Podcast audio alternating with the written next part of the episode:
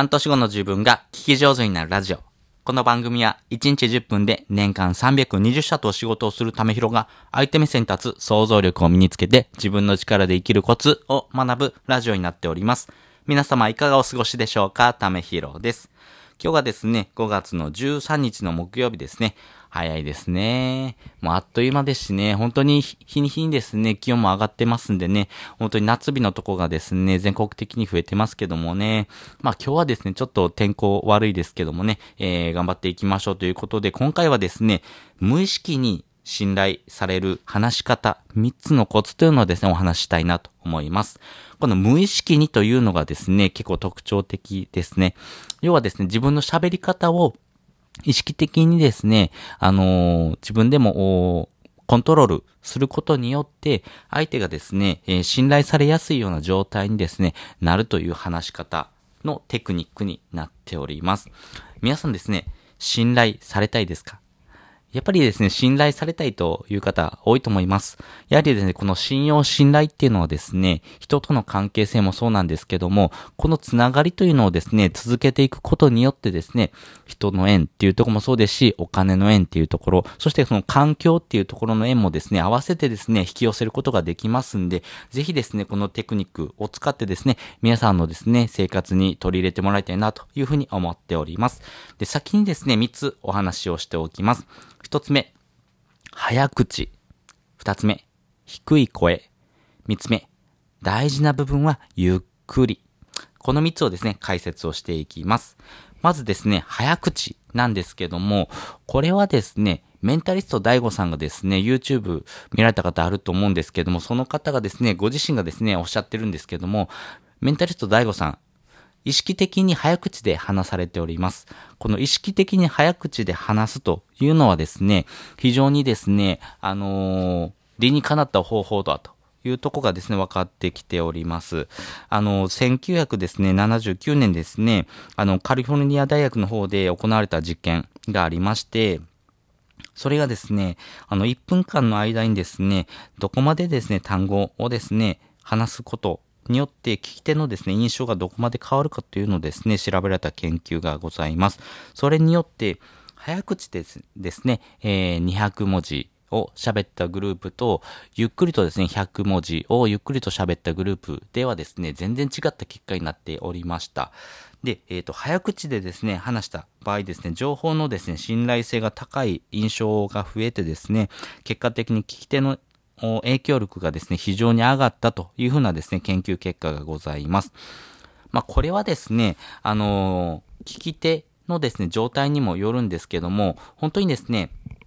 あの、聞き手がですね、あなたの情報をですね、初めて聞くとかっていう場合はですね、えー、早口でですね、話した方がですね、非常にですね、情報が伝わりやすいというところもありますし、その自信、その知性、知識量っていうのがですね、多いとですね、際立ちます。それによってですね、相手がですね、説得されやすいということが分かってきております。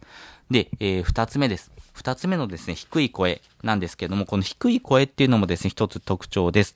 あの、声はですね、えー、早口で喋る、ゆっくり喋るっていうスピードと、高い声と低い声っていうのがですね、あります。このですね、使い分けをすることによって相手がですね、どのような印象を受けるかっていうのがですね、変わってきております。特にですね、低い声というのはですね、有能さ、賢さの印象をですね、相手にですね、植え付けやすいということがですね、分かってきておりますんで、比較的ですね、あ、この人の声っていいなと思う人って、あの、結構低い声の人って多いかなと思うんですね。で、えっと、居酒屋さんなんかで言うと、居酒屋はやっぱ高い声ですよね。いらっしゃいませって言ってですね、やっぱ高い声でですね、えー、元気のいい形のですね、印象を受けますよね。ただですね、居酒屋さんで、いらっしゃいませって言うとですね、本当にどっしりと構えたですね、あの、昔ながらの亭主がやってるようなお店のイメージですよね。このようにですね、話し方、まあ、声のですね、高さというところもですね、人に与える影響っていうのがありますんで、できればですね、早口で低い声で話すというのが大事になっていきます。で、三つ目。三つ目はですね、大事な部分はゆっくり話しましょう。あの、ジャパネット高田さんのですね、あのテレビ見られたことあると思うんですけども、その時にですね、早口で喋るパターンと、ゆっくりで喋るパターンのですね、えー内容って全然違ってくるんですね。なので、あのー話し方の部分で言うと、大事な部分はゆっくりと。なんで、えっ、と、この商品あります。この商品はこういうことがあって、こういうことのこういう機能があってですね、非常にですね、あなたの生活をですね、より良くしていくんですよ。なんとお値段がですね、19,800円みたいなですね、言い回し、聞いたことないですか？やっぱりですね、大事な部分はゆっくりと喋るとですね、相手の印象に残りやすいというのがですね、分かってきておりますんで、やっぱり大事な部分はゆっくりと繰り返しですね、話すというのもですね、一つ、あの、付け加えて、えー話をするとですね、より良いかなというふうに思っております。ということで今回はですね、無意識に信頼される話し方3つのコツというのをですね、お話ししておきました。まあ、早口で喋る、まあ、低い声で喋る、そして大事な部分はゆっくり喋るということ。まあ、あの、意識的にですね、使ってみるとですね、えーあなたの信信頼、影響力というのがですね、上がっていくと思いますんで、ぜひチャレンジをしてみてください。で、本日の合わせて聞きたいです。本日の合わせて聞きたいですね、アウトプットする3つのメリットというのをですね、過去に放送しております。あの、アウトプットというのはですね、非常に大事です。非常に大事です。このアウトプットっていうのはですね、自分の学びをですね、ぐんと高めていく、あの、一つの方法ですし、このですね、アウトプットを前提としたいろんなですね、情報収集、インプットをですね、してください。このアウトプットすることによって、えー自分のですね、学びが定着しやすいっていうのがですね、いろんな研究で分かってますし、このアウトプットすること、特に人に教えるという状況がですね、一番ですね、この学びが高いんですね。要はですね、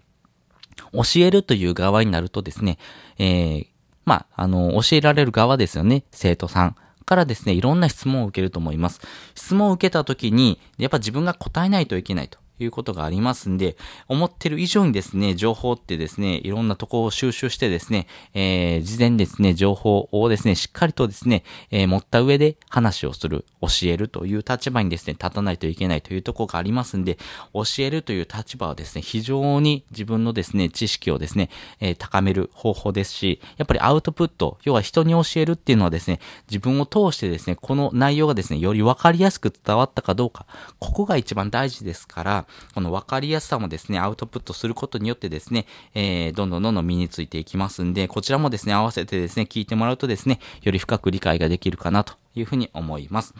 このですね、音声配信なんかもですね、あの、レビュー機能ありますんで、ぜひですね、私の、あのー配信をですね、聞いてですね、アウトプットしてみてください。このアウトプットするというところもですね、合わせてですね、音声配信の中のですね、一環としてもらうとですね、自分の学びっていうのがですね、ぐんと高まっていきますんで、ぜひですね、チャレンジをしてみてください。で、もう一つですね、リンク貼っておくんですけども、それがですね、あの、相手目線に立つですね、話し方、そしてですね、えー情報の届け方という時にはですね、やっぱりその人に分かりやすい文章っていうのが必要になっていきます。この分かりやすい文章をですね、学ぶ上ではですね、これ必読書になってますけども、人を操る禁断の文章術、メンタリスト DAIGO さんの本ですね、えー私の配信何度もですね、お話ししてますけども、この人を操る禁断の文章術は非常に分かりやすいっていうのがですね、一つポイントです。えー、あれこれ書かない、綺麗に書かない、自分で書かないという3つをですね、実践するだけでですね、わかりやすい文章を相手に届けることができますんで、ぜひですね、えーこの本もですね、えー一緒に学んでもらいたいなというふうに思っております。でですね、この本を読むっていうのはですね、非常にいいのはわかるんですけども、ぜひですね、あの、やってほしいことがあるんですね。というのは、あの自分のですね、学びをですね、高めていくためにはですね、やっぱりその耳で学習するっていう方法がですね、えーよりいいあなたの学びを高めていくっていうのが分かってきております。あの、耳での学習ですね、えー視覚情報、そして聴覚情報、よりですね、そのようなですね、情報をですね、合わせてですね、学習することによってあなたの学びがですね、ぐんと高まっていくというのがですね、分かってますんで、ぜひですね、あの、自分の学びを高めるためにはですね、あの、Amazon Audible 使ってみるのがいいかなと思います。あの、稼ぐという時にはですね、この Amazon Audible 使ってみるっていうのもそうなんですけども、自分自身のですね、学びを高めていくツールとしてですね、この Amazon Audible、ぜひ使ってほしいんですね。この Amazon Audible を使うことによって学んだですね、内容をですね、ブログに書いてですね、発信する。まあ、これでもですね、一つ情報としてですね、人に届けることができますし、このアウトプットっていうところのですね、訓練にもなりますんで、ぜひチャレンジしてみてください。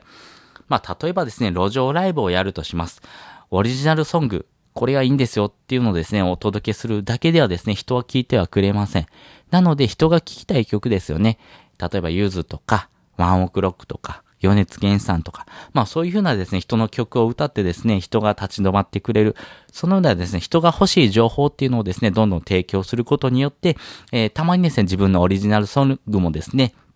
あのー、聞くことができると。いうことですね。まあ、そのような形でですね、どんどんどんどんですね、信頼を積み重ねていくことによって、えー、路上ライブから武道館とかっていうところのですね、ステップに進んでいきますんで、ぜひですね、あの、自分の学びをですね、どんどん高めていってもらってですね、このアウトプットをするというところからですね、えー、信頼される人にですね、どんどん高めていく、この方法もですね、合わせて学んでもらいたいなというふうに思っております。